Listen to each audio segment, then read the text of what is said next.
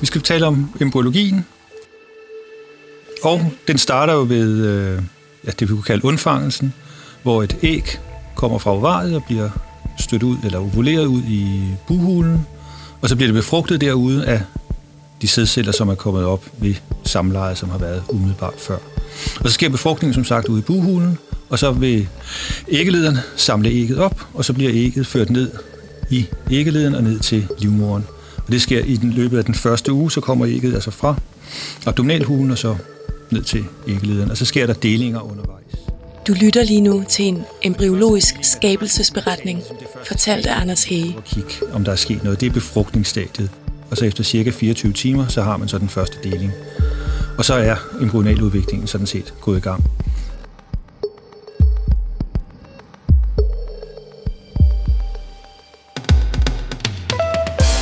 Hvornår er et barn et barn, og hvornår er et barn et foster? Hvor det for mig er knyttet til det der med, hvornår man forbinder sig til barnet. ene side af gangen bliver der lavet aborter på børn, som er næsten lige så store, og med måske ikke nogen meget dårligere livsudsigter end de børn, som vi på den anden side af gangen prøver at holde i live.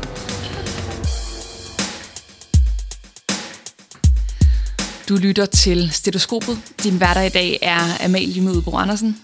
Jari Skerup. Og Agnes Davidsen. Og i dag der skal det handle om abortgrænser og liv. Og i løbet af programmet kommer vi til at tale med Trine, som har fået foretaget to aborter, og Gorm Greisen, neonatolog og afgående formand for Etisk Råd. Ja, og så skal vi også, øh, vi har været så heldige at få Anders H. Schmidt til at indtale en embryologisk skabelsesberetning, som I lige fik en lille bid af. Han er professor på Københavns Universitet og har undervist i embryologi rigtig mange år her på Panum Instituttet. Og jeg tænker, vi er ved at være klar til at springe tilbage i den her fantastiske historie, som jo har skabt os alle. Så læn jer tilbage i sæderne og nyd det.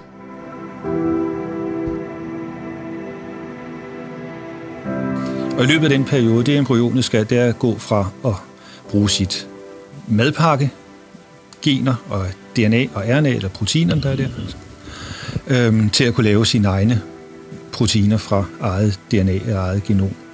Så skal embryonet beslutte sig for, hvilke celler skal være til fosterhinder, og hvilke bliver til det egentlige embryon.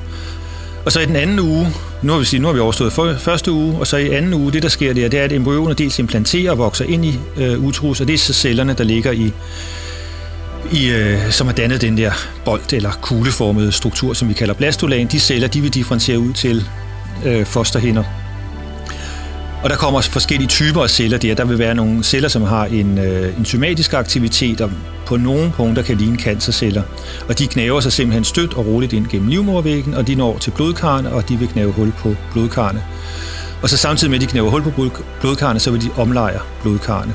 Og det gør så, at der kommer en hulhed, øh, som er lavet af fosterets celler, og i den hulhed vil der ligge blod fra moren, som så kan komme fra morens kapillærnet ind i det område, og så kan fosteret ligesom få den allerførste form for placenta, øh, som følger det. Men den differentierer ud til nogle celler, som skal danne en skabelon, det er det, man kalder hypoblastcellerne, og så de celler, som skal være blive til det egentlige embryon, det er det, vi kalder epiblastcellerne. Og hypo, det betyder under, og epi, det betyder over. Så man har to celler, hvor man har et, der er for neden, og et, der er for oven. Og når man har det, har man jo også reelt fået lavet en dorsal ventral akse på embryonet. Så det vil sige, at i anden uge, der kommer embryonets, tidligt i anden uge i hvert fald, kommer dorsal ventral orienteringen af embryonet. Så i slutningen af anden uge, i øh, indercellemassen, det der sker, det er, at hypoblasten begynder at signalere op til epiblasten, at den skal lave en forende, og den skal lave en bagende. De øvrige celler, der vandrer ned fra primitivknuden, de vil danne vores meget primitive skelet, det der hedder notokorden, og de bliver til det, der hedder somitter. Og somitter ligner små, runde kugler, når de kondenserer. Fra somitterne, der skal vi så have udviklet vores skelet, og vi skal have udviklet vores muskler, og vi skal have udviklet vores hud. Så vil det være sådan, at det, der ligger foran primitivknuden, den del af epiplasten, begynder også at differentiere, og det er så her nervesystemet, det skal dannes fra centralnervesystemet. Og der taler man om det, der hedder en neuralplade, fordi det er en pladeformet struktur, som øh, skal danne nervesystemet. Altså fra tredje uge kan man se hjerneanlægget i form af neuralpladen. Så de sidste celler, der skal ned, de bliver ikke foldet ned, samtidig med neuralrøret foldes, så slipper de kontakten og bliver mesenkymale, det vil sige, de kan vandre. Og de celler, det er dem, vi kalder øh, neuralkampceller, og de giver anledning dels til melanocytter, og dels så giver de anledning til hele vores ansigts mesoderm, den vil komme derfra. Sådan, så hvis vi ikke havde de celler, så ville vi ikke rigtig have et ansigt, som vi kender. Og nu er embryonet sådan set ikke færdigdannet, men nu er alle de cellelag, vi skal have, de er dannet, så vi har en epiblast, som bliver til, den bliver, det der er tilbage der, det bliver til vores ektoderm, det vil sige den epidermis, vi har på vores hud. Og så bliver det til hår og negle. Og så har vi alt det, der er kommet indenfor. Det bliver dels til nervesystem, og dels så bliver det til mesoderm, det vil sige, alle vores organer kommer derfra. Og det eneste lag, endodermen, det er så beklædningen i fordøjelseskanalen, der ligger der. Hui, det går stærkt. Og øh, det, er, det er sgu en ret tør fortælling, den om, øh, om menneskets skabelse, men det er også meget smukt. Det er smukt, og det er vildt, at der er så mange systemer, der skal dannes på så kort tid. Det må man sige, og vi er jo først lige begyndt, og vi skal til at have foldet embryonet i slut uge 4. Så lad os hoppe tilbage. Det er min yndlingsperiode. Og hold fast, for der skal en god portion rummelig intelligens til. Et embryon, det er fladt. Og så i fjerde uge, slutningen af fjerde uge, der begynder det så at folde. Og det har to foldninger. Dels skal man have lukket foran og bagend skal i princippet møde hinanden, og de to sider skal møde hinanden. Så hvis man nu forestiller sig, at man har en cirkel, og man trækker en snor igennem den cirkel, og så lukker snoren, så har man det, man i gamle dage kaldte en pranger på. Altså en hestepranger. Han havde sine penge i sådan på. Men det er simpelthen bare en... Altså man lukker embryonet på den måde, så det bliver lukket både forfra og bag til, og så bliver det lukket lateralt fra. Og der, hvor om man så må sige, vi får lukningen, der har vi så vores navlestreng, den vil ligge der. Og der er mange processer, som fører til, til foldning, og der er selvfølgelig også en del ting, der kan gå galt. Men det, der sker, som er fundamentalt vigtigt, det er, at mundåbningen, den, i stedet for at ligge dorsal som den forreste del, så bliver den bøjet ned og kommer til at ligge i, ligesom hvor mundåbningen skal ligge, det vil sige på den ventrale del af vores hoved. Og det, der ligger foran mundåbningen, eller foran den membran, det er faktisk et hjerteanlæg, og det hjerteanlæg, det skal føres ned i vores thorax. thorax har oprindeligt ligget foran munden, men det bliver så ved den foldning, der kommer, ført ned, sådan så vi får hjertet ned og kommer til at ligge i brysthulen. Når hjertet så er kommet ned, det der så sker, det er, at hjertet begynder, der begynder at blive dannet kar på det her tidspunkt. Og der bliver, man forestiller sig, at der bliver dannet nogle øer af kar, som så fusionerer med hinanden, og der vil være hjertelyd, et ret veldefineret hjerteområde, hvor man får pulsationer omkring 5. og 6. uge. Og så når vi går op, nu er organerne i princippet anlæggende til organer, de er sådan så småt begynder at blive dannet. Men det, der så sker i, i løbet af 6., øh, 7. og 8. uge, det er, at hvis man ser på fosteret udefra, så begynder hovedet at differentiere, sådan så at man får dannet, øh, man får dannet munden, man får dannet en maxil, og man får dannet en kæbe, en underkæbe, og vi får dannet vores pande, og vi får dannet vores næse ved nogle folder, der vandrer ind. Øhm, og så får vi dannet mundhule på det her tidspunkt også. Sådan så ansigtet det begynder at tage form og ligne det, det skal. Og så længere bag til, så har vi så vores ekstremitetsanlæg, sådan så vi får dannet en overekstremitet og en underekstremitet. Og det proces, den forløber cirka fra 6. uge og så frem til, øh, til 9. uge. Og det starter i overekstremiteten, hvor der kommer to ekstremitetsknopper, så et par dage senere kommer der ekstremitetsknopper længere bag til, som bliver til underekstremiteten. Og de ekstremitetsknopper, de vokser støt og roligt ud, og der bliver dannet en, der er sådan en vækstzone allerforrest, som vandrer ud, hvor vi har håndanlægget, det vil ligge der, og så når når hvad hedder det, øh, ekstremitetsknogen den vokser, så får man i første omgang dannet øh, arm, altså for, for overekstremiteten, så får man dannet skulderblad, og så får man ellers dannet armen, altså humerus, overarm bliver dannet derfra, underarm bliver dannet derfra, og så får vi dannet vores håndled, og så får vi dannet hånden, og vi får dannet fingrene. Og så når det er sket, så stopper processen. Selvfølgelig skal det raffineres, men så stopper længdevæksten af det. Og benene gør præcis på samme måde som overekstremiteten. Det starter, der har en vækstzone øh, forrest, og så vokser det ellers ud, og så får vi dannet lår og læg, og så får vi dannet ankel eller fodled, og så får vi dannet foden efterfølgende og tæerne. Og så vi, nu har vi noget, der ligner, altså hvis vi tager sådan et embryon og kigger på det, det er så omkring 9. uge, det, altså der kan, vi, der kan vi godt erkende, at det er et, er et menneske, der ligger derinde. Og det, der så sker i de efterfølgende uger, det er, at brysthulen den begynder at differentiere, sådan så vi får hjerteanlægget, det vokser til et hjerte og ligger inde i brysthulen. Vi får vores lungeanlæg, det er en udvækst fra, øh, fra den øverste del af, af tarmen, som vandrer ned og så bliver til vores lunger. Brysthulen den skal så færdigdannes, fordi nu har man reelt bare et rum. Så det, der sker, det er, at sidevæggene de begynder at vandre ind, og så får vi dannet det, der hedder en hjertesæk, og selve brysthulen den bliver aflukket fra buhulen, sådan så diafragma bliver intakt, så der ikke er nogen kommunikation imellem brysthulen og den anden hule. Og så bliver leveren dannet, nemlig, øh, og kommer til at ud, så nu begynder vi at danne øh, øh, organer. Og leveren dannes som et kirtelanlæg på, på tarmen og vandrer ind i øh, mellemgulvet, ligesom på undersiden af mellemgulvet. Og vokser ned og kommer til at ekspandere ned i abdominalkaviteten eller i buhulen, fordi der ikke er altså op i lunge i øh, bu eller brysthulen, der har vi lungerne siden, og vi har hjertet siden, så der er ikke rigtig plads til, at leveren kan vandre den vej, så den vandrer den anden vej ned. Men man kan sige, embryonalt, så vil leveren høre til strukturer, som har med brysthulen at gøre. Den er bare kommet ned, fordi den fylder så meget, så den kommer ned i buhulen i stedet for. Og tilsvarende gælder med, øh, med mavesækken, den tilhører også noget, som reelt burde ligge op i. Nu er vi lige ved at være i mål. Vi mangler bare lige vores tre nyere. I buhulen. Hvis vi tager nyresystemet først, vi har reelt tre generationer af nyrer, så vi har et forreste nyresæt, som bare er meget kortvarigt, de er ikke funktionelle hos os. Så har vi det, der hedder en mellemnyre, som er funktionel i ganske kort tid, men som hos manden vil give anledning til øh, de indre kønsorganer, men i øvrigt forsvinde. Det eneste bidrag, der er fra, øh, fra mellemnyrerne, det der hedder mesonefros, det er vores ureter. Den, den kommer derfra eller i hvert fald anlægget til ureter kommer derfra, men ellers så forsvinder det. Hos kvinden forsvinder det helt, og hos manden bliver det bevaret som øh, sædlederen. Den kommer derfra, og bitestiklen kommer derfra. Og så har vi så den blivende nyre, som er det, vi kalder metanefros, eller den sidste nyre. Og den vokser, der har man en klump af celler, som har den egenskab, at når de bliver stimuleret, så kan de udvikle nyrevæv. Det, der sker, det er, at alle organerne de bliver anlagt, og så øh, begynder de at modne. Så vi får, der er ligesom en anlæggelsesperiode, og det går op til cirka 12. uge. Og så på det tidspunkt, der er alle organer anlagt, og så skal der, er der en modningsperiode.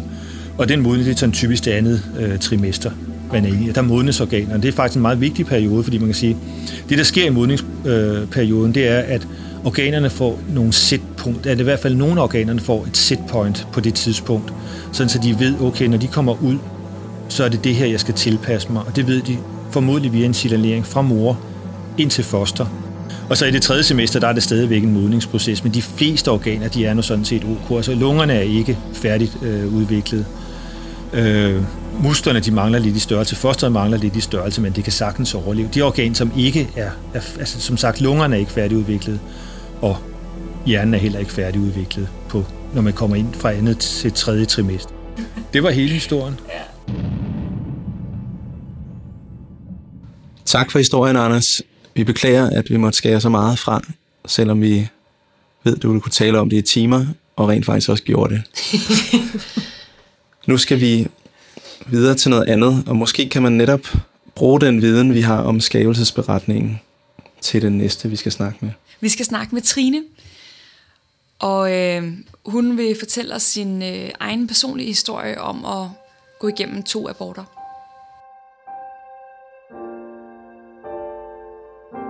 Jeg opdagede det ved, at jeg ikke fik menstruation. Jeg havde helt regelmæssig menstruation, så øh, da jeg ikke fik menstruation, så tog jeg så en, en graviditetstest og fandt ud af, at jeg var gravid. Og jeg følte egentlig ikke på det tidspunkt, at jeg var parat til at få et barn. Øhm, og talte i den forbindelse med min søster en del, hvor hun stillede spørgsmålstegn ved, hvorfor jeg nu gerne ville have en abort, eller og spurgte, om jeg havde overvejet, hvad der var muligheder ellers, fordi Måske var det meningen, at jeg skulle have et barn. Øh, jeg synes, det var fedt, at hun stillede spørgsmål til mig omkring, øh, hvad jeg tænkte, ja. og, og at hun også kom med den kommentar, at øh, måske det, der skulle ske, skete, fordi selvom jeg ikke følte sådan, øh, havde stærke følelser omkring det, at jeg var blevet gravid, så øh, satte det jo i hvert fald gang i nogle tanker omkring, hvorvidt jeg skulle have den abort eller ej, så beslutningen den blev mere velovervejet. Øh, da jeg blev gravid anden gang, eller da jeg fik foretaget den anden abort, der øh, var jeg midt i 30'erne og havde to små børn på under tre år. Øh, og var i øh, et fast forhold, og vi havde hus og bil, og, og var på det tidspunkt i Grønland øh, på, i forbindelse med noget arbejde, hvor vi skulle være i tre måneder og havde en barnpige med, og arbejdede begge to fuldtid, min kæreste og jeg. Og øhm, jeg havde ikke fået menstruation endnu, og, øh, og opdagede bare, at jeg havde det underligt, og følte mig sådan, fik brystspænding, og, og tænkte, at jeg måske var blevet gravid. Og så viste det sig, at det var jeg. Hvordan havde du det der? Jeg tror, jeg blev ked af det, fordi vi havde to små børn, som vi havde fået sådan forholdsvis tæt på hinanden, og, øhm, og det var hårdt at være familie og lære at, at leve i en familie, hvor vi begge to arbejdede, og børnene var små, og, og øhm, vi brugte mange kræfter på at få familien til at fungere.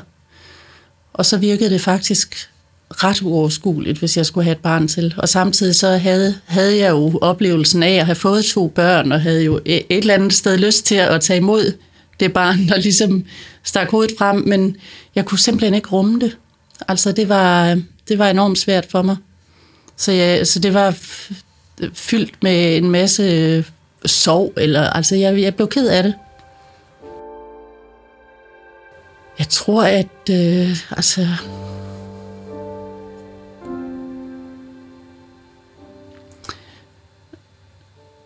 måske der, måske der var noget øh, dårlig samvittighed. Jeg tror, jeg havde...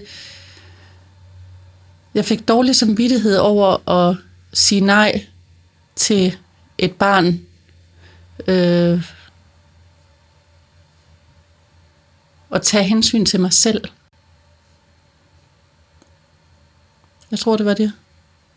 Altså, fordi det har, jeg har tænkt meget over det der med, hvornår man siger fra i forhold til det liv, der er inde i en, hvor, hvor min oplevelse i forbindelse med mine graviditeter har været, at på et eller andet tidspunkt, så begynder jeg at, at føle en samhørighed med fostret.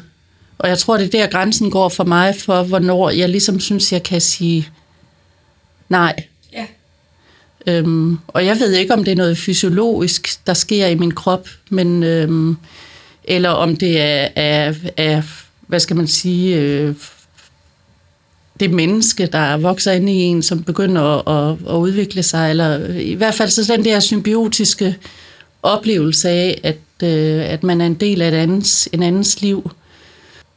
Det har faktisk været lidt forskelligt i de øh, graviditeter, jeg har haft. Altså, jeg har ikke oplevet det de to gange, hvor jeg har fået, fået øh, en abort. Nej. Og jeg tror, i min første graviditet, der, øh, der var jeg måske tredje, fjerde måned eller sådan noget, inden jeg sådan begyndte at, at føle, at det var en del af mig. Og det tror jeg faktisk også, jeg var i min anden graviditet ja. I tredje, fjerde måned. Hvor stod din mand henne i den her situation? Han var, som jeg husker det, sådan lidt fjern. Det var enormt svært at snakke med ham om det, fordi at, øh, jeg, jeg tror ikke, at han kunne rumme det heller. Jeg tror, at han at det var for overvældende for ham også at tænke på at skulle have et barn. Og så øh, fortrængte han det måske, fordi vi snakkede ikke særlig meget. Altså jeg følte, at jeg skulle finde støtte andre steder end hos ham. Hvad tror du, du havde brug for i den situation? At det var den der øh, følelse af ikke at kunne magte øh, og skulle have et barn til. At, at der var nogen, der ligesom sagde, at det var okay. Ja. altså, at det er helt okay, og vi ved godt, at det er hårdt at have to små børn, og skulle have en tredje, øh, det er okay at sige fra. De var meget forskellige, de to aborter, jeg fik. Den ene, den, den fik jeg jo så foretaget på Rigshospitalet. Øhm, der fik jeg abort i 12. uge i ja. begge graviditeter. Ja. Det var en øh, kirurgisk abort, som øhm, blev foretaget under fuld bedøvelse. Ja. Og jeg husker det sådan, at jeg, jeg blev taget enormt godt imod, og, øh, og sygeplejerskerne også viste omsorg i forhold til min situation. Og så, øhm, og jeg havde min kæreste, han var hos mig hele tiden, altså var med hele vejen. Og jeg oplevede også, da jeg skulle have foretaget selve aborten øh, på operationsbordet, at, øhm, jeg ved ikke, om det var en narkoslæge eller en narkosygeplejerske, men hun, hun sagde, at vi skal nok passe godt på dig.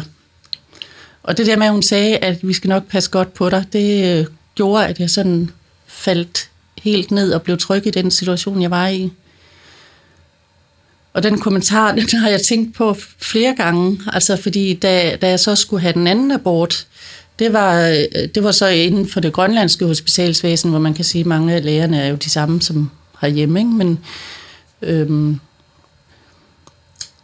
der havde jeg sådan en oplevelse af, at det der med at få foretaget en abort, det var ikke helt okay. Altså, det er sådan en underlig, en underlig oplevelse af, at, at, sådan, at sygeplejerskerne kom ind og sådan kiggede den anden vej, eller sådan, og jeg blev lagt alene inden. Jeg, jeg lå alene på en sextingstue, sådan over i et hjørne, og følte mig sådan virkelig gemt væk. Ikke? Altså, øhm, og selve operationen foregik også sådan meget øh, teknisk, altså at jeg sådan blev kørt ind og placeret, og, og, og de fik ikke forklaret ordentligt, hvad det var, de foretog sig, og jeg blev ikke præsenteret for lægen, der foretog indgrebet, og der var ikke nogen, der sagde, vi skal nok passe godt på dig.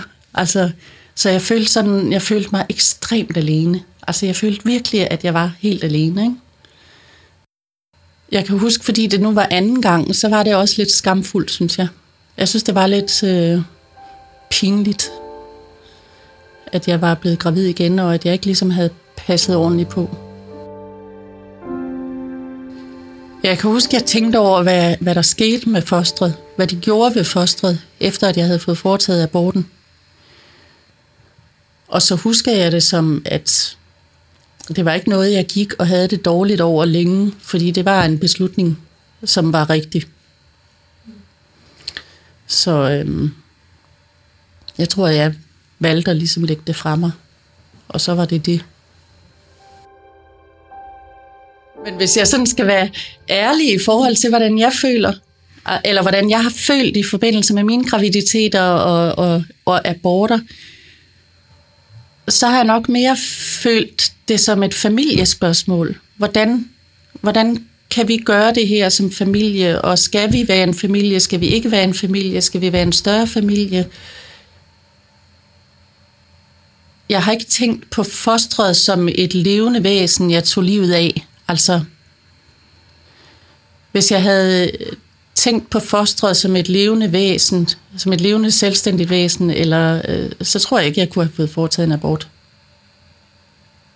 Og det tror jeg har at gøre med den der følelse af, om, om det er en del af mig, eller ikke en del af mig.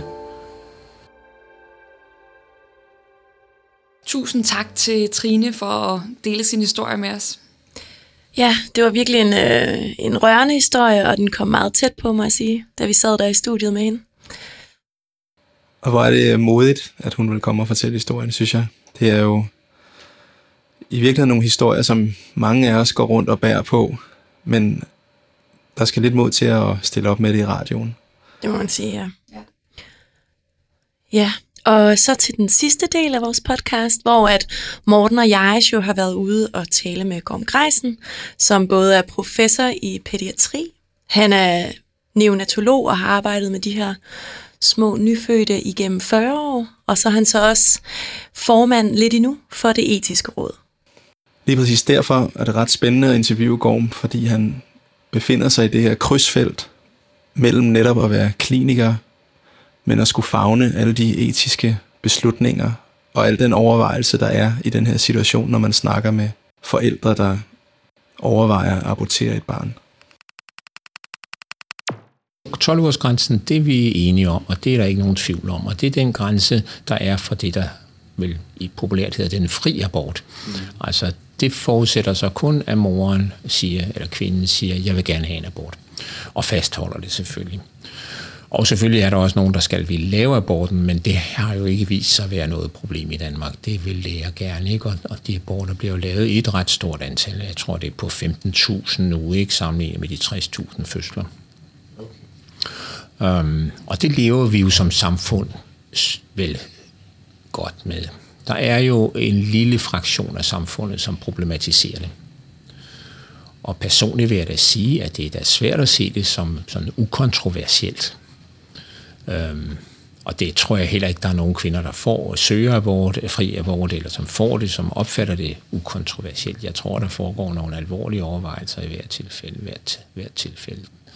Øh, og jeg kender der nogen, der har fået sådan en abort, og som for hvem det har også været svært bagefter, altså som, altså et samvittighedsproblem bagefter. Fordi det er jo et, et, et, det er vel et lille menneske. Mm. Altså, i hvert fald er det sådan, at ved 12 uger, eller 11 eller 10 uger, så er det jo sådan et, et foster jo formet som et menneske. Man er jo ikke i tvivl om, at det er et menneskefoster, det er ikke et abefoster, eller en fisk, eller sådan et andet. Så anatomisk er det ikke, og og hvis man sådan ser på rigtig meget, selvfølgelig alt det cellulære og sådan noget der, det er jo, det er jo færdigt, og den genetisk identitet er selvfølgelig defineret, og, og øhm, ja, bare, ja, det lille foster kan, ikke, kan selvfølgelig ikke leve uden for mors mave, men som sagt med de der øh, kunstige livmorteknikker og sådan noget der, så, så flytter, kommer den grænse formentlig til at flytte sig. Vil du prøve at fortælle, hvorfor har vi sat grænsen, som vi har i Danmark? Med 12 uger? Ja. Jamen, jeg ved det jo ikke. Det er jo det er det 50 år siden eller sådan noget. Ikke? Men øh, jeg tror, der var noget... Jeg tror, der var nogle overvejelser omkring, øh, hvornår man kunne lave det, uden der var en for stor risiko for kvinden, hvilket jo på en måde er lidt... Altså, det er meget anderledes at lave en abort på senere tidspunkt. Der er en meget større risiko for skade på, på livmoren eller livmorhalsen. Eller. Øh, og det er jo lidt bizart, for man kan sige, det er jo, hvis det er sådan et spørgsmål om kvindens autonomi, så må det være hendes risiko for hendes krop, det må hun jo sådan set selv bestemme, ja. kunne man sige. Bortset fra fra, at man må ikke bare bede en læge om at lave noget, der er farligt for en, eller, eller mutilerende, eller øh, der siger lægeloven simpelthen, at det, man må, det må, selvom folk kommer og siger, kan du ikke lige tage mine arme af, og sådan noget, så det må man ikke. Så. Ja. Nej. Men, øh, men det så vidt jeg ved, så der var ikke sådan, sådan som jeg ved i de der lovens forarbejder, det er meget langt, der gik jo overvis før med øh, diskussion, selvfølgelig politisk diskussion, men jo også noget aktivisme øh, Øh, med nogle læger, der lavede aborter og kom i fængsel for det. Og sådan. Så der var jo en social, øh, en politisk øh, kampzone, kan man sige, om den fri abort. Sådan, sådan som jeg opfatter det jo meget klart, øh, øh, er knyttet sammen til autonomien, altså det, at vi som mennesker selv må bestemme over vores liv og vores krop, og at kvindens ret, altså kvinden har lov til selv at bestemme, ikke? Kvinden øh, er, er, er selvbestemmende der. Men så den der grænse 12 uger, det var så, tror jeg som sagt, mest begrundet med noget med de aborttekniske, men der lurer mig om ikke også, der ligger nogle forestillinger om, hvornår foster ligesom bliver for stort. Øh, I den danske lov er der ikke nogen grænse for, hvornår man må foretage en, øh, en abort efter samråd. Øh, men i praksis bliver det, bliver det øh, nu håndhævet sådan, at det er meget sjældent, det bliver givet tilladelse efter 22 uger. Og 22 uger er en formel grænse mellem dødfødsel eller abort. Så hvis et barn kommer ud før 22 uger og ikke viser livstegn, så bliver det klassificeret som en spontan abort eller provokeret abort. Hvor det kommer ud eh, før 22 uger og viser livstegn, så er det et levende født barn, uanset hvor lille det er. Og efter 22 uden livstegn, så er man et dødfødt barn. Så de 22 er det er grænsen mellem dødfødt barn og en abort.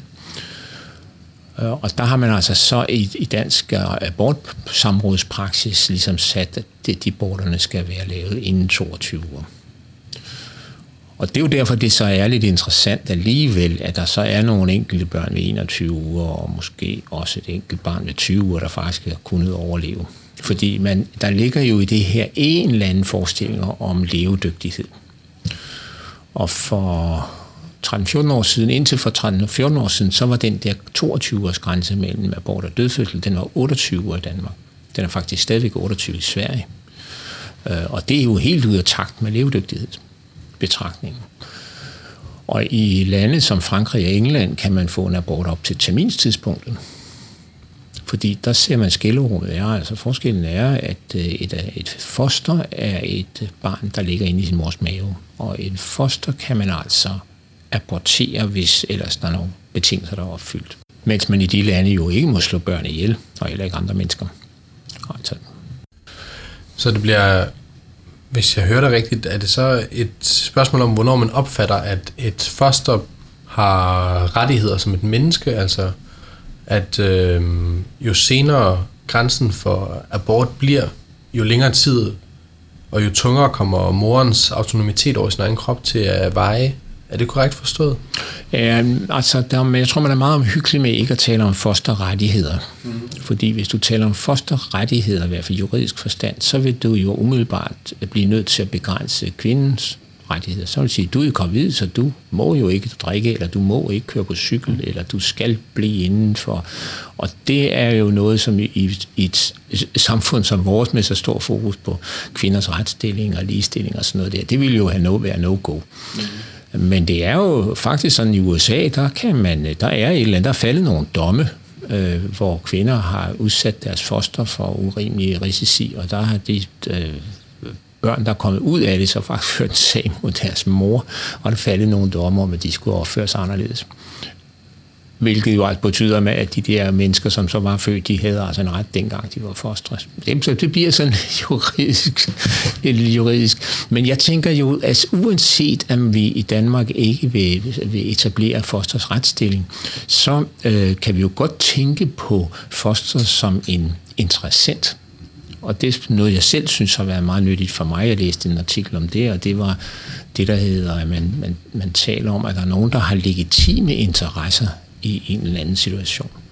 Og der kan man sige, hvis der taler om en, altså en gravid kvinde og et foster af en eller anden størrelse, og måske også en far eller en mand, og måske også noget mere familie, sådan, så kan man sige, der er, de her forskellige mennesker har legitime interesser i situationen. Og legitime interesser, det betyder, at det både er, man både er berettiget og måske faktisk også forpligtet til ligesom at overveje, hvad konsekvenserne er for dem og prøve at se, om man kan ligesom finde en løsning, som tilgodeser de forskellige interessenter. Så det er altså en, tankegang, der ikke er rettighedsbaseret, men som er, øh, eller ikke man kan sige, aktivt rettigheds, rettighedsautonomibaseret, men er, men er baseret i form af, at man, man, har, man har ret til at blive taget hensyn til. Og det, der så sker på den anden side af de her 22 uger i Danmark for eksempel, er det så, hvis man hvis en kvinde ønsker en abort, og det bliver vurderet, at det kan hun ikke få, fordi hun er for langt hen, og måske 24. uge, så fratager man vel hende noget autonomi. Det gør man vel på vegne af det ufødte foster for eksempel. Yep. Det er fordi, man så begynder at vægte dets uh, interesser, eller begynder at vægte den som en interessant i hele, hvad skal man sige, Ja, det, det må man sige, men, men det, er jo så, det er jo så ligesom lidt uh, gemt i den måde, vi administrerer området på, for loven sætter ikke den der 22 års grænse. Det gør samrådene. Og samrådene er jo ligesom en domstol, kan du sige, ikke? men de, laver kun, de arbejder kun med det her. Der er også et abort ankenævn, og de har så en praksis, øh, som de så har afhandlet med sig selv, deres egen samvittighed, og måske med hinanden for at være nogenlunde ensartet, og så ender det med, at man jo forvalter en lov. Mm. Og, og det gør man så uden, man nødvendigvis behøver eksplicit at sige, hvad grunden er. Fordi når du afgiver en, en, en, en sådan vurdering, behøver man jo ikke at sige fordele vægten, så man behøver ikke at sige, men, men der, det der står i loven er, at at man altså kan få en abort efter samråd, hvis der foreligger noget, som, altså der er en, nu kan jeg ikke huske, jeg tror det er stykke 3, det er der, hvor der er noget galt med fosteret, ikke? hvor man siger, at fosterets liv eller helbred er truet. Og det kan man så få, øh, og det kan man, står der så, det kan man også få efter barnet må skønnes at være levedygtigt, men så skal det være med større vægt. Altså, der skal være tungere ting for barnet. Og der er nogle misdannelser, som jo simpelthen er dødelige. Og hvis barnet bliver født og dør, skal man så have en abort? Så kan du også sige, hvorfor det? Jamen, barnet dør alligevel. Jamen, så slipper moren for at gå der de sidste uger. Jamen, er det grunden nok til, at vi så skal øhm, er det så grund nok til, at vi skal overskride den grænse, at vi ikke synes, vi må slå folk ihjel. Jamen, men et foster er ikke, et, er ikke folk. Nej. Så altså, der er sådan en række overvejelser, som ligesom fletter sig ind i hinanden, og som øh, man altså ikke behøver at sætte ord på, fordi det er abort øh, samrådet kan gøre, de kan simpelthen afvise og altså sige afslå ansøgningen, uden at præcisere, hvad der var for dem. Er de 12 uger ikke en uh, uhensigtsmæssig grænse, når man tænker på den udvidede fosterdiagnostik, der først efter nakkefold og senere gennemscanning kan afsløre misdannelser netop i forhold til kvindens valg? At du tænker på, at vi skulle øh, flytte den, så den var senere, sådan så at der, hvor man med nakkefoldsscanning finder noget, der er galt, så behøvede man ikke samråd, så det var for spare samrådet for arbejdet. Så den frie det... abortgrænse bliver rykket til senere? Ja. Øh, man kan, øh, I etisk råd har vi haft nogle øh, forskellige øh, behandlinger, altså nogle delspørgsmål. Etisk råd blev oprindeligt sat i verden for at rådgive Folketinget præcis omkring øh, assisteret reproduktion. Øh, og så hele det med assisteret reproduktion og fosterdiagnostik har været et kerneområde for rådet gennem alle 30 år. Og jeg har selv i mine seksårige periode været med til at diskutere det nogle gange. Og der er ingen tvivl om, at der er et tema, som er den diagnostik, der ligger før 12 uger. Fordi der er jo en situationstegn risiko for, at sådan ret øh, ubetydelige ting i andres øjne kunne få en kvinde til at sige, så vil jeg have en abort. Og det ligger der jo, en, øh, og det gør der jo, det er med al, al abort ligger der jo en, en, kan man sige, en risiko for diskrimination. Øh, hvis man nu havde, øh, havde Down-syndrom, vil man jo sige, at vi i Danmark diskriminerer helt vildt mod Down-syndrom, fordi at man bliver næsten ikke født med den sygdom, eller med det syndrom. Og øh, i nogle samfund for eksempel har man stærk præference for, om man vil have drenge eller piger. Og øh, kønsdiagnostik før 12 uger i Danmark tillader jo sådan set helt uproblematisk en kønsselektion. Og det kan man jo så enten sige, at sådan er det bare, og det må hver enkelt kvinde jo gøre op med sig selv, eller måske sin mand, eller hvad hun gør. Ikke?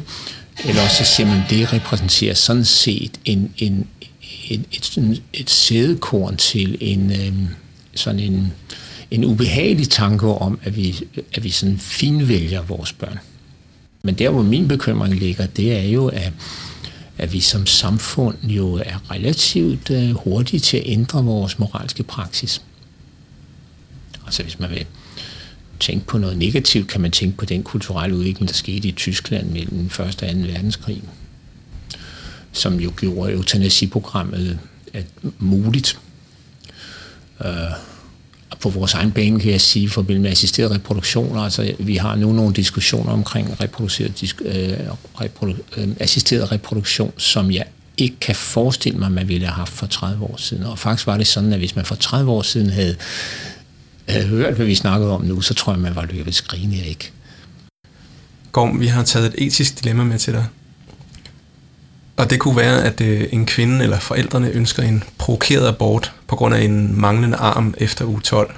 Altså en abort, som ikke er medicinsk indiceret, da barnet er levedygtigt. Hvordan vil du rådgive og handle i den situation? Nej, altså, øh, du siger efter uge 12, der er bare levedygtigt, det der, vi siger uge 22, hvis vi bruger ordene sådan. Men altså, vi går fra det her, det var så i uge. Det kunne jo sagtens være forbindet med den tidlige scanning, ikke? så det kunne være det. Og så er lidt ventetid, og så er der noget, der er blevet forsinket, og sådan, og så det kort og lange er nu ved så uge 14 eller sådan noget. Ja. Og der mangler en arm. Yes. Rigtig godt spørgsmål. Rigtig godt spørgsmål. Øhm, man kan leve fint uden en arm, ikke? Ja. Øh, hvis man selv skulle vælge, ville man hellere have helst en eller to. Øh, er det barn, det barn, det barn, så det vil sige, hvis det barn dør, så er det bare et og død. Er det barn, har det en sjæl, er det noget? Øh, hvis det barn bliver aborteret, får den kvinde måske et andet barn med to arme, er det så den samme sjæl i en ny krop, eller det er nu bare et helt nyt barn, eller hvis det barn med en arm bliver født, så bliver det barn med to arme jo aldrig født. Hov, nu fik den ikke chancen. Jamen det er jo lige præcis grundproblemet. Er det, er det et rigtigt menneske, eller er det ikke? Mm. Og det er jo det, det, det, det var en samrådssag. Jeg har jo aldrig siddet i samråd. Det, der skal være, være socialrådgiver og, og obstetriker og have en juridisk baggrund, tror jeg, for at sidde i. Men det er det, de sidder med. Den, der sidder og scanner og ser armen, der mangler, skal jo overveje, hvad man siger, hvordan man siger. Jeg siger jo ikke, man skal lyve, men det kommer jo rigtig meget an på. Man siger, Osa, der mangler sgu da en arm, eller åh, det er så da rigtig fint lille barn her, men der er der noget med den ene arm, jeg ikke kan se, og lad mig lige se nærmere og prøve at kigge, og sådan, og, altså man ligesom i, ja, men svært, svært god til god teknologi, fosterscreening er rigtig meget godt at sige om, men der er sørm også nogle gange, hvor man tænker, det ville have været lettere, det ville være lettere, hvis man ikke havde gjort det. Mm. Når, du, når læger rådgiver forældre i det her, øh, i det her område, er der så nogle øh, klare retningslinjer, eller hvor stor indflydelse har lægernes egen holdning til, hvad der er et værdigt liv, og mm. hvad der er værd at holde i live? Mm. Altså, um, en ting, hvor jeg godt kunne have lidt dårlig samvittighed, det er, at vi har jo aldrig haft, at vi har jo ingen tradition for ligesom at træne samtaler. Altså vi er ude og udvikler jo hver vores egen teknikker. Jeg siger det bare en gang til, hvor det for mig ser er rigtig væsentligt, at man øhm, taler mindre selv og giver mere tid for forældrene i vores tilfælde, og, og, og siger om, hvordan, hvad de ser, hvad de oplever, hvad de er bange for, og hvad de håber på.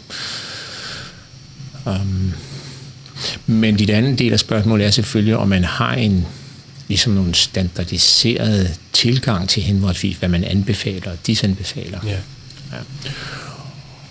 Og det tror jeg vel ikke. Man har haft, øh, og har jo også en faglig diskussion, ret ivrig faglig diskussion om det med screening for Down-syndrom, som jo i Danmark er gennemført meget effektivt, faktisk på international skala, usædvanligt effektivt. Og det er noget at gøre med, at ultralydsscanning blev meget hurtigt og meget effektivt implementeret i Danmark, og, og så kom der de der supplerende screeningsmetoder. og der er nogen, der sådan lidt i selvkritik har kaldt det for hunting for down. Mm. Og det er sådan en klapjagt. Ja. Og der er jo ingen tvivl om, at der er en øh, dynamik i det, som gør, at når man så har været på klapjagt eller støverjagt længe og endelig har fundet en, så er der en slags bias i den situation. Så hvis der skal komme noget ud af det, så skal det blive sådan abort. Og det har i hvert fald ingen tvivl. Der, det er faktisk sådan, at abortfrekvensen af Down-syndrom-fostre er højere i Danmark end dem, en del højere i Danmark end i Sverige og Norge. Og det er jo ikke sådan lige til at forstå. Eller personligt tror jeg, at mest nærliggende forståelse er, eller forklaring er, at der i den danske øh, samfund af perinatologer, altså det vil sige fetalmediciner, obstetrikere og måske også neonatologer, som er blandet ind i det, der er der altså udviklet sig en kultur, der går i retning af standardvarerne er, at vi finder dem, kontrakten eller aftalen, uudtalte aftale, vi laver den her screening, fordi det er vigtigt at finde. Vi er meget opmærksomme på, at man ikke skal sige, at du skal jo ikke screenes, hvis ikke du vil have en abort, og det er ikke en, nu fanger ordet -agtig. Men alligevel er det svært at undgå, at der ligger en slags forventning i det. Ikke? Og, når man så, og der er jo rigtig meget øh, nonverbal kommunikation, der er rigtig meget omkring det, som jo så alt i alt kan være en forklaring på, hvorfor er det 90 procent plus af danske kvinder, der vælger abort, når de får at vide, at de venter et Downs barn med Down-syndrom, hvor det er overvist af 60 procent, tror jeg. Hvad gør en neonatolog, der samtidig er formand for etisk råd, den dag hans arbejde kan redde eller behandle misdannelser hos et ikke levedygtigt menneske, før 12. uge, hvor kvinden netop ønsker at abortere? Jeg vil sige, det, men det der med, at øh, forældrene melder fra, og, og vi synes, vi er forpligtet til at gøre det, det var det blev meget, meget mindre i det, de 40 år, jeg arbejdede. Da jeg startede, øh, vendede jeg mig sådan set næsten altid til at sige, jeg ser jo ikke min opgave som børnelæge at få børn til at overleve for enhver pris. For mig er det vigtigt, at et barn bliver født i en familie, og derfor så er det rigtig vigtigt, at I er med, og I forstår, hvad det går ud på, og, og jeg vil gøre alt, hvad jeg kan for at, at forklare jer, hvad det er, vi gør, og hvorfor vi gør det, og er vi i en situation, hvor vi tror, det kan blive dårligt for barnet, så vil vi snakke om det, og så er det en mulighed at indstille behandling eller, eller undlade behandling.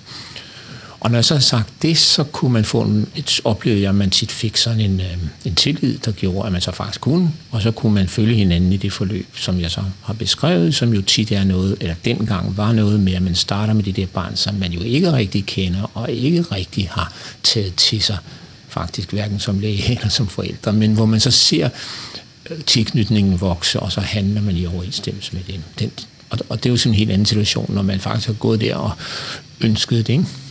Så vores problem er nærmere nu mere det omvendte, at forældrene altså ønsker, at vi, at vi fortsætter behandling ud over det punkt, hvor vi siger, at det er jo ikke godt for barnet. Det er jo ikke rimeligt for barnet. Hmm. Øhm, Men hvordan det pendul svinger og kommer til at svinge der, når teknologien udvikler sig, og det, det er svært at vide. Øh, men kerneproblemet er jo, at der er forældrene, for hvem, jeg mener, man der er ikke så mange mennesker, der får børn for børnenes skyld. Man får menneske, børn, fordi man gerne vil have et barn. Ikke? Øh, og, og der er det, som jeg synes er værd at forsvare, det er, at barn kommer til verden som en gave, eller som mine forældre nogle gange sagde, som en fandens plage. Men det er et barn i sin egen ret og i sin egen individualitet man kan sige skabt, altså det er der nogen, der synes lyder underligt, men som, altså, ligesom, som man ikke har købt eller bestilt eller designet. For i det øjeblik, man har det, så får man jo et medansvar, men jo også nogle forventninger, nogle bestyrkede forventninger. Så jeg tror, det er rigtig vigtigt, at man også har det der, at børn kommer udefra, altså er noget, som er, og ikke noget, man ligesom har designet selv. Ja. Kan du sige noget om, hvor stor en andel af de mennesker, som du er i kontakt med og har de her samtaler med, hvor stor en andel ser du, at der er overensstemmelse mellem, hvad du selv mener og hvad forældrene synes? Som, som sagt, da jeg startede for 40 år siden, der måtte jeg rigtig tit sådan få lov, kan man sige, tale barnets sag.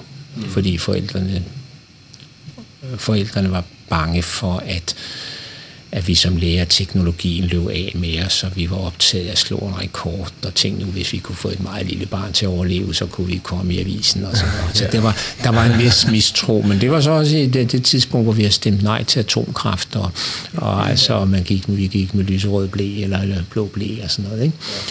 Øhm, og så har der været en periode her de senere år, vil jeg sige, hvor, hvor, hvor der også, vi også har forældre, som, som siger, kan man ikke det? Altså, Øh, det må de da kun i Amerika, eller... Øh, og der er forventningerne blevet større. På den gode side vil jeg nu også sige, at accepten af, at man godt kan have et godt liv, selvom man altså får en grad af et handicap, og man godt kan være tilfreds som forældre med at være forældre for et barn med, med særlige udfordringer, er blevet, det er blevet rummeligere. Så vil jeg godt slutte af med det sidste spørgsmål her. I hvor høj grad skal etik lade sig påvirke af videnskabelige fremskridt?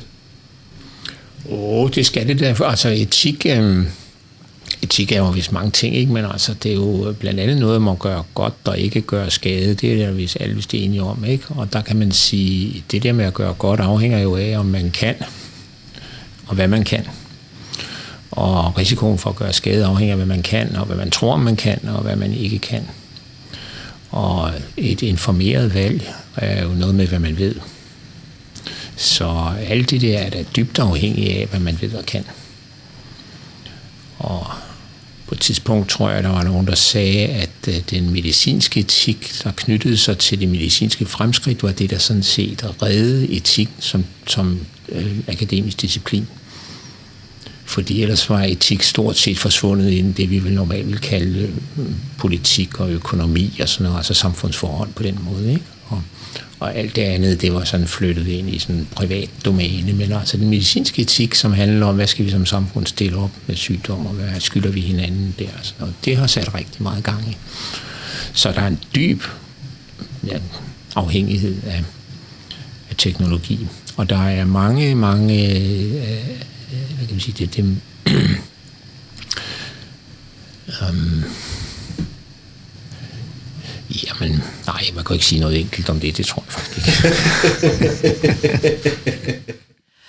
nej, der er nok ikke rigtig noget øh, enkelt at sige om, om abortgrænser, om hvornår noget er liv.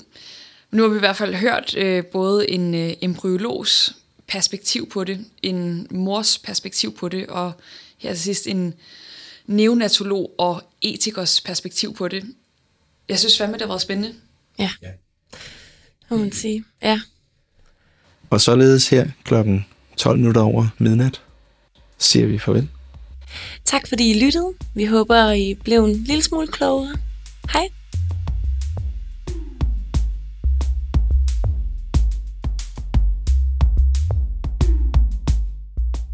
Da vi skulle forberede de her spørgsmål, så så kom vi øh, hvad det, til at det her spørgsmål, det spiker vi nok bare i studiet. Når jeg har sådan noget Uden slim.